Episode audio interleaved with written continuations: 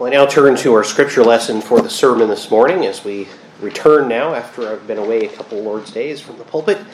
Um, we return to our study of 1 Corinthians. We pick up where we left off here in 1 Corinthians 13. I'll read this morning verses 4 through 7. So this is uh, God's holy word as he inspired the Apostle Paul to write to the church at Corinth. And so, being inspired and superintended by the Holy Spirit in this writing.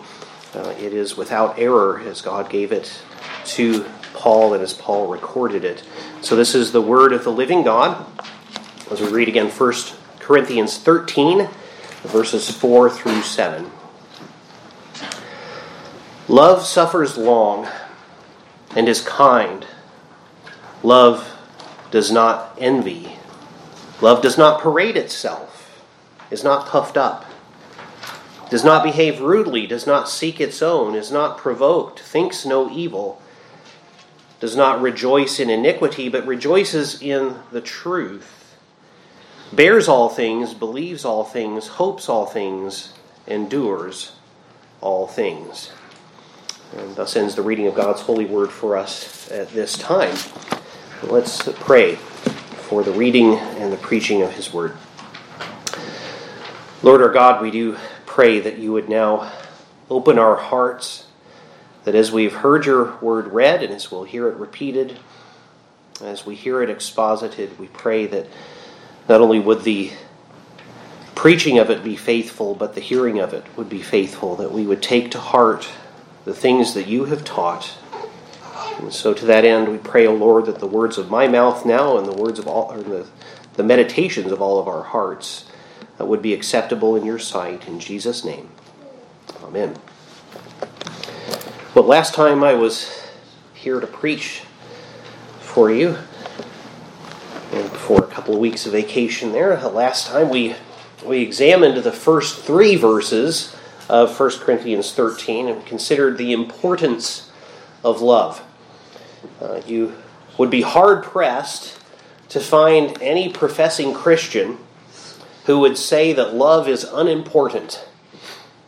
Right? Indeed, it would be hard to find someone among the most depraved heathens or the most hardened atheists who would deny the importance of love. Most everybody thinks that love is really important. Where the challenge to sound doctrine comes is in the way that many would define what love actually is. Every Christian knows that we are commanded to love the Lord our God with all of our heart and soul and mind and strength, and that we are to love our neighbor as ourselves. Uh, we know that Christ commanded his disciples to have a special love for one another, and he said that that's how the world will know that you're my disciples, that you love one another.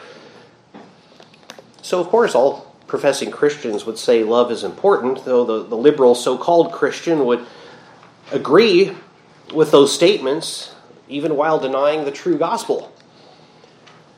But he would define love quite differently than the believer should. That's to say, as the Bible defines love. So today we're going to see the meaning of love by breaking down how the Apostle Paul defines it in this passage, in these verses that we just read. Love, biblical love, is defined by characteristics that it produces. So you'll notice, by the way, that love isn't just a feeling that might accidentally well up from within you, right? That those butterflies that you get when you see that special someone you might think of marrying or something like that. It's not just that. There is emotion involved with it, but biblical love is more of a choice and an action.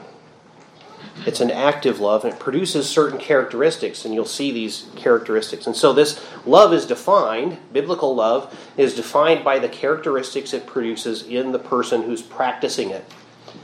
Uh, we'll just take these things in the order they're presented, sort of Bible study style this week. Now, remember the context, though. The Corinthian church has been divided into various factions, apparently with divisions mainly over uh, who was a person's preferred teacher.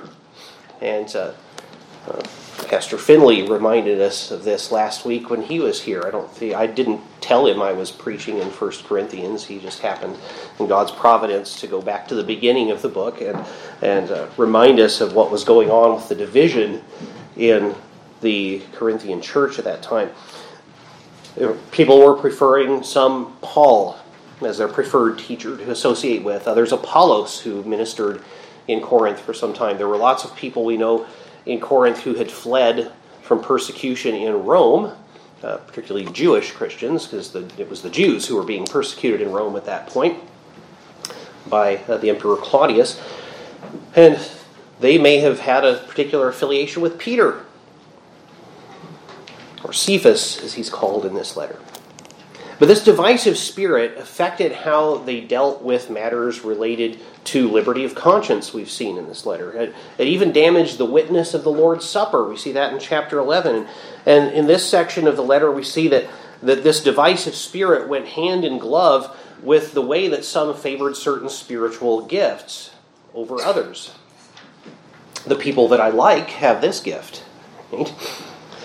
In the midst of his discussion of spiritual gifts, Paul tells the Corinthians that he's going to show them a more excellent way, and then we see in chapter 13 that that way is the way of love. Paul's concerned with the Corinthians' love for one another. And he tells them to love one another, emphasizing the importance of love, as we saw last time, over spiritual gifts, over charitable acts, over outward acts of self sacrifice. And now he tells the Corinthian brethren uh, how to go about loving one another. It's very easy to tell somebody, love your neighbor, love your fellow Christian. Well, how do you do that? As we see again, love is not just a feeling, it's an action. We saw last time that Christian love is to be self sacrificial. That's the general definition of this word in Greek, uh, agape. Ephesians 5 2, and walk in love as Christ also has loved us and given himself for us, an offering and a sacrifice to God for a sweet smelling aroma. So it's, it's a self giving, a self sacrificing love. And Paul elaborates here then on what that self giving love looks like. He writes, Love suffers long. Uh, that's literally what the Greek verb means, as we have it here in the New King James Version in our, our Pew Bibles. Uh, it's makrothue is the, the Greek word. It's, it's the, the verb version of the noun that literally means long suffering, or you could translate it also as big or great suffering. It's often translated in our Bibles as patience because it means to put up with something that you find unpleasant for a long time. As a, a, very minor example of that that came to my mind last night was that, you know what, I'm somebody who likes having an orderly house. And I like my, uh, particularly my bookcases. I'm a book collector. I like to have everything looking orderly on my bookshelves. Uh, but having two two year olds in the house means that the house isn't going to look orderly very often. And we put a lot of things that we want to be out of their reach on those bookshelves in front of the books. And so they look kind of cluttered. But I can be long suffering, can't I? I can be patient with that. Why? Because I love them. And my love for them is more important, so that the way I treat them is more important to me than having an orderly house. So, this word, long suffering, literally means that to suffer long. Could be translated as being patient, um, you put up with something that you may not prefer for a long time. Uh, this is a part of the fruit of the Spirit that's named in Galatians 5 22 and 23. Patience, long suffering is listed there. Uh, God has been supremely patient with mankind, with our folly and sin. Uh, he exercises patience for the sake of his elect, we find in Scripture. In 2 Peter 3 9, we read, the, the Lord is not slack concerning his promises. People are saying, well, where's his judgment coming? And uh, when are all these promises going to be fulfilled? It seems like everything's continued just as it has always been. And uh, Peter says, well, uh, they know that they're forgetting that God is patient. The Lord is not slack concerning his promises, as some count slackness, but is long suffering toward us not willing that any should perish, but that all should come to repentance. Uh, we should note there that in context, uh, the all there refers to all of you. The us there is, is us, uh, to whom Peter wrote the letter. And we see at the beginning of Second Peter that he wrote that letter to the same people he wrote First Peter to, and we look at First Peter and we see that he wrote it in First Peter one two uh, to the elect. That God is patient with mankind for the sake of His elect. He's patient with mankind for the sake of the people whom He is saving out of the world. Therefore, His people should reflect that kind of patience. God is supremely patient with mankind in general. Uh, think about all of your sins and all of your stumbling in your life. Think of how patient God has been with that as He's brought you along and sanctified you over time. Uh, Lord willing, this evening we're going to be talking a little bit about sanctification, progressive sanctification, that, that God works in the hearts of His people and makes them more like Christ over time. And how patient has He had to be with me? Well, therefore, if he's been that patient with me, I should reflect that patience in my treatment of others, and so should you, especially your fellow believers. Christian love manifests in putting up with a great deal from one another. Yes, we need to practice church discipline. This isn't saying that, that church discipline shouldn't be happening. Paul wouldn't be contradicting exactly what he just talked about a couple chapters ago, right? Uh, Yes, we need to practice church discipline in regard to ongoing sin that is not being repented of. That for the sake of the sinning brother, this is actually church discipline is, is part of loving your neighbor, right? For the sake of the sitting brother or sister, we discipline them as much as we practice discipline for everyone else's sake. But as Peter says in 1 Peter 4 8, love covers a multitude of sins. As our testimony uh, teaches, we need not use church discipline uh, for every little sin uh, wherein we might be legitimately grieved with our neighbor. We're to be patient with our brothers and sisters. Put up with a lot from them. We all probably put up with a lot. I know that if you put up with a lot from me, uh, that's a good reflection of God's patience. And I can certainly put up with a lot from others because I know they must put up with a lot from me. Well, next, Paul says love is kind. When Jesus says, My yoke is easy and my burden is light, in Matthew 11:30, the word there for easy is the adjective form of this verb that Paul uses right here. Uh, I'm not going to give you all the Greek words. I might give you some of them. Uh, right here, this one is uh, is tutai. I added a syllable there that doesn't creates tuatai. Uh, so we can read this as love goes easy on others. As John MacArthur's written, for the Corinthians, kindness meant giving up their selfish jealous, spiteful, and proud attitudes, and adopting the spirit of loving kindness.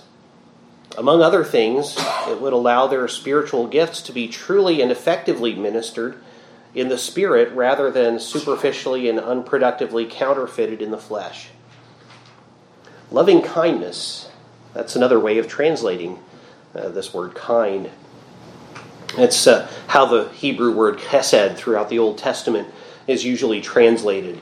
Loving kindness, it can also be translated into the Greek as agape, the very word that we're defining here, the word for love that's being defined here.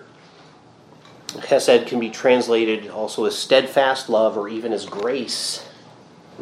So, to exercise Christian love is to show grace, to show steadfast love to our neighbor, and especially to one another, to be kind. You know, if patience is kind of like mercy, you know, not bringing the consequences of another's sin upon him, just bearing with it, right? Then kindness is like grace, uh, giving a good thing that has been earned, not been earned, rather. So, so giving an unearned gift, giving a good thing to someone that maybe they don't deserve. Be kind. Next, love does not envy. Paul says. Literally, love not is envious or jealous. Uh, Christians practicing biblical love do not begrudge others the good things they have. We don't envy others.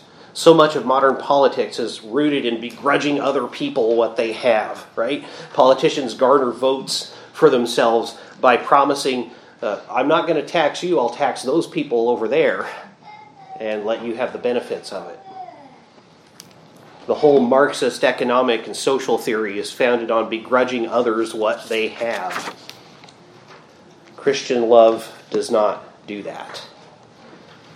Love does not parade itself, also, Paul says. That, that's a, a rather literal translation of the Greek term that's used here to parade or to vaunt oneself. Vaunt's a, not a verb we use very often in English these days. Uh, it means to, to put yourself forward as better than others.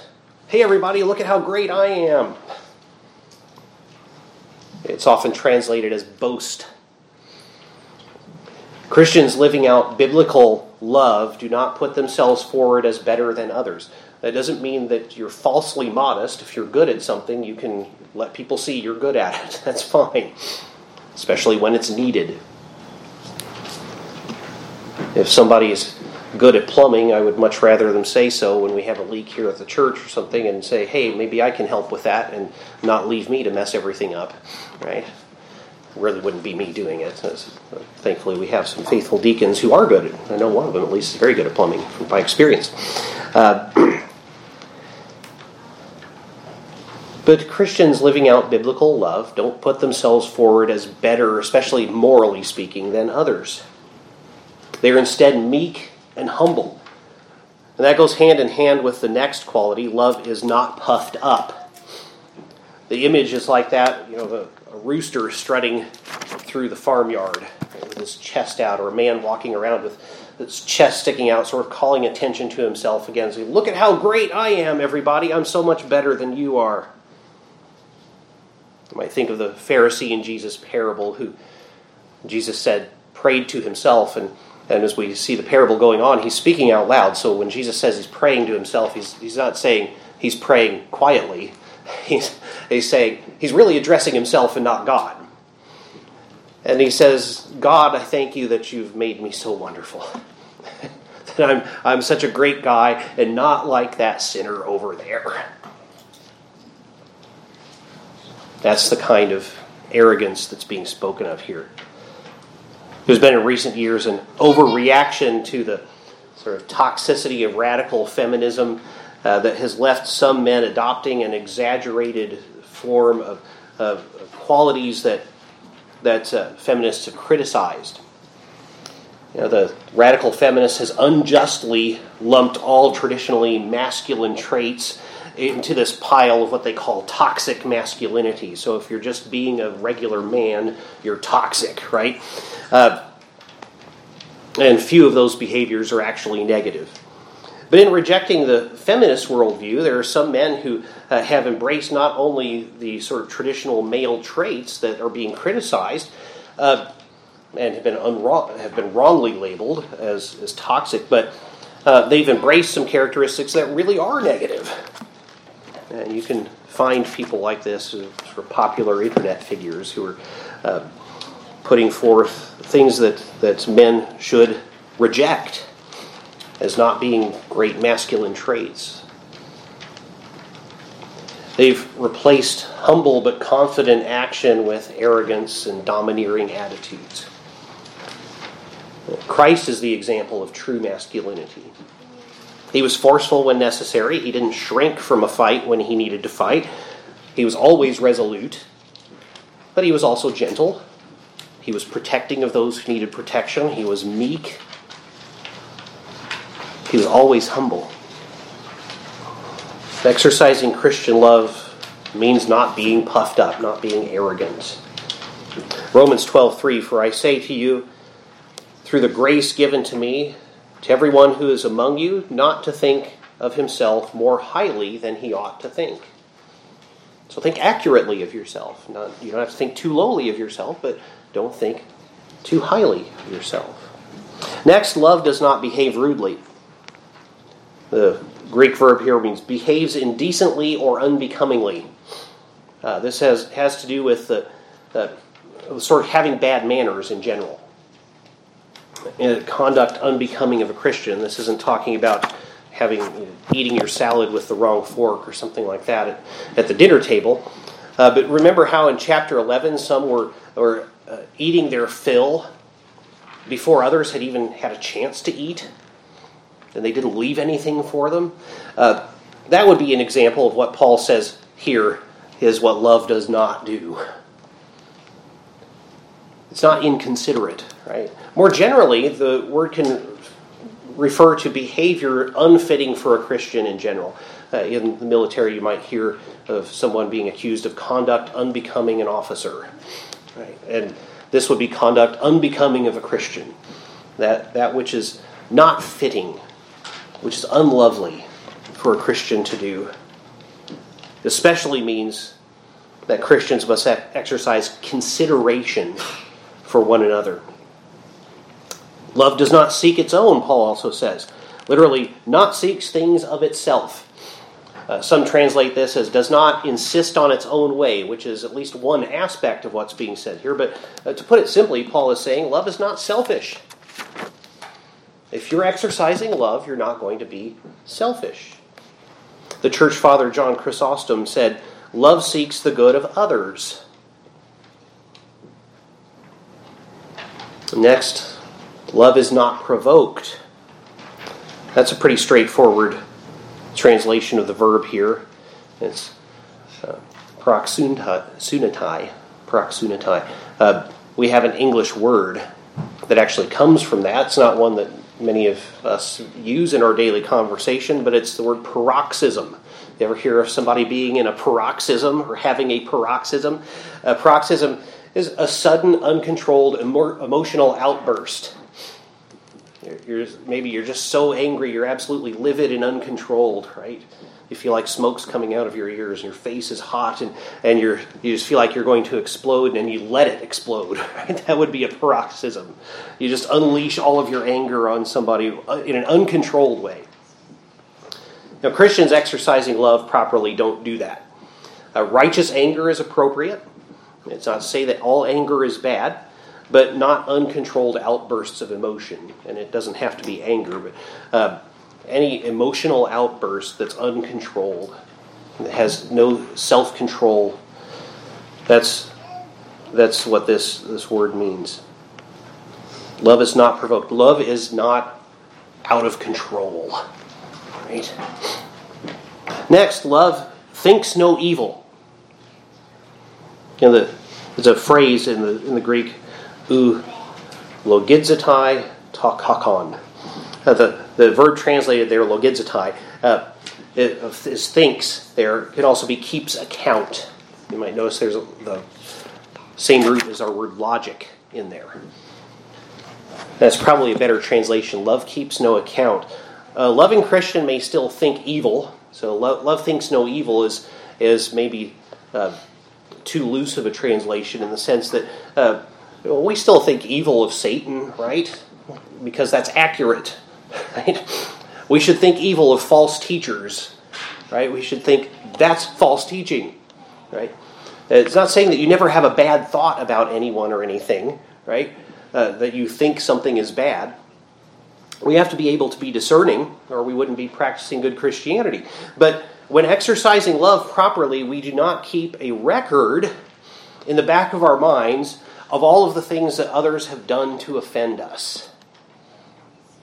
You know, when you're having an argument with a loved one, maybe your husband or wife or a sibling, a brother or sister, right? And you're tempted to start listing, you know, all the ways you've offended me in the past. You do this, you do this, you've done this, you've done this, you've done this. That's what Paul says here love doesn't do. That would be to do what Paul tells us not to do here. Christians should not keep a list of past wrongs. Uh, when someone has repented of a sin, in general, we ought not to count it toward that person any longer. Uh, if the sin is repeated, then we might say, okay, uh, you haven't totally forgotten it. You can say, well, it looks like you're returning to that sin that you said you repented of before. And so, in cases of church discipline, you might start uh, uh, escalating the type of discipline that was used. If you rebuked somebody, then you might move on to something else. Uh, but so it's not saying that you totally forget, but we're just generally not to keep a record of past wrongs. Know, God doesn't do that. He doesn't still hold your forgiven sins against you.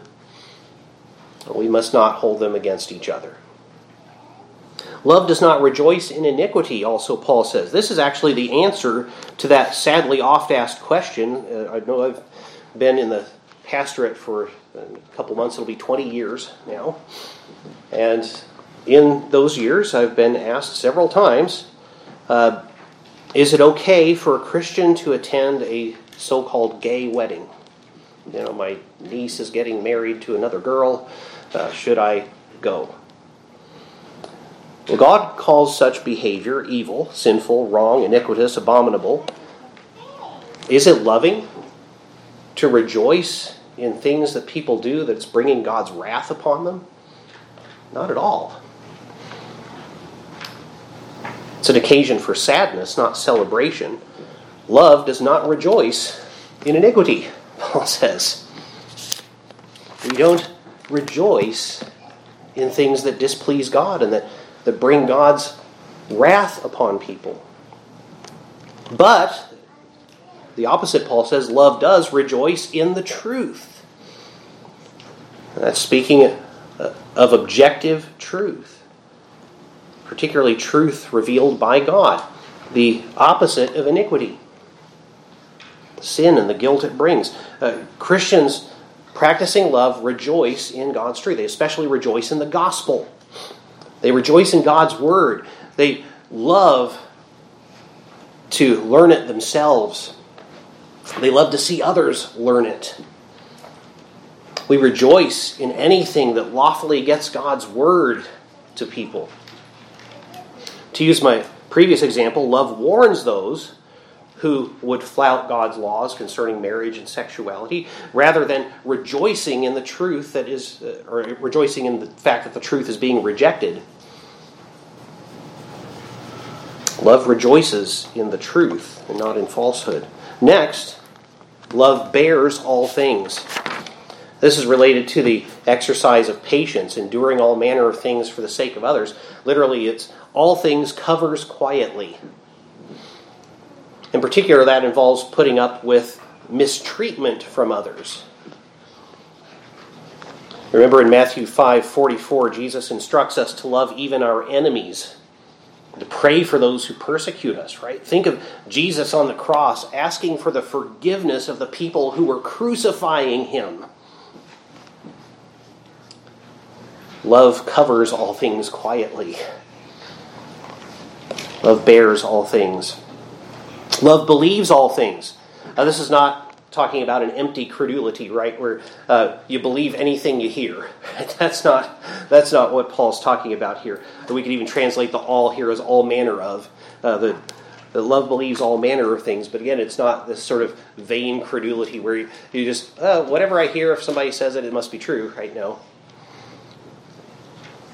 Paul tells us in Galatians 1, for example, to reject those who were teaching a false gospel. So we we don't believe a false gospel when it's being preached to us. We ought not.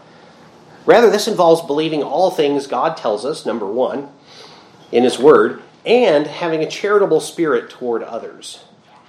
Now, don't be cynical. Don't assume that others are lying to you or trying to defraud you unless you have other evidence of that. So, yeah, of course, don't believe the telemarketer who calls you and, and asks for your personal information. Right? Uh, every day, I, I, I don't know how many emails I delete day by day that are clearly just somebody fraudulently trying to get my, my information.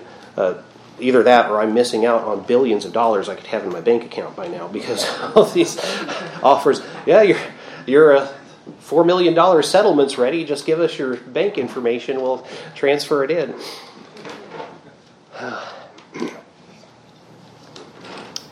So practice discernment Don't give out your personal information like that. But don't assume the worst of people, basically, is what Paul's saying here. Also, love hopes all things.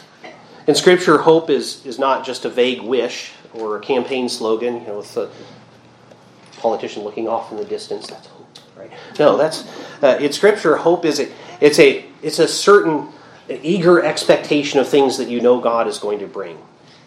So faith is believing God's promise. Hope is looking eagerly forward to the promise being fulfilled. Uh, Christians exercising love have an eagerness for the things that God has promised.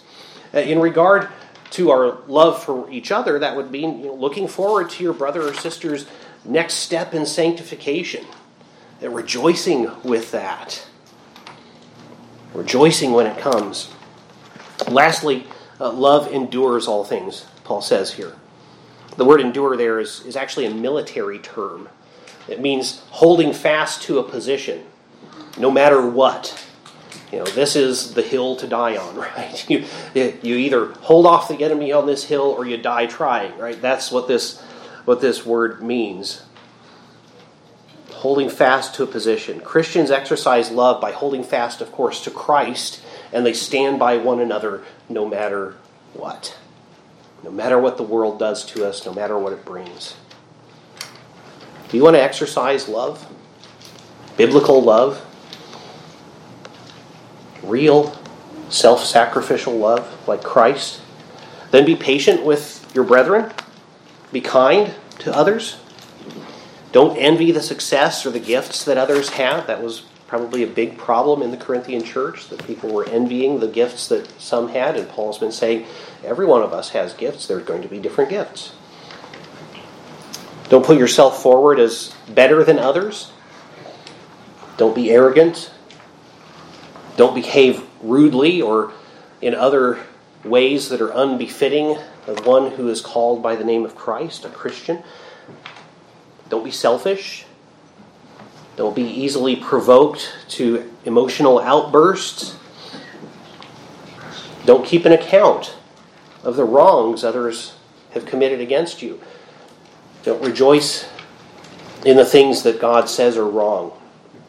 But do rejoice in the gospel. Rejoice in the truth, in the Word of God, in the advancement of that truth, in the sanctification of your brothers and sisters. Put up with mistreatment from the world for Christ's sake. And have a charitable spirit toward others and don't assume the worst of them. Don't be cynical, but eagerly expect God's promises in you and in others to be fulfilled and hold fast in all these things to Christ and to your fellow Christians. That's how you exercise biblical love. Let's pray. Lord, grant that we may indeed love truly, rightly, and wholeheartedly, not as man defines love, but as you have defined it and as you have commanded. As we pray this in Jesus' name. Amen.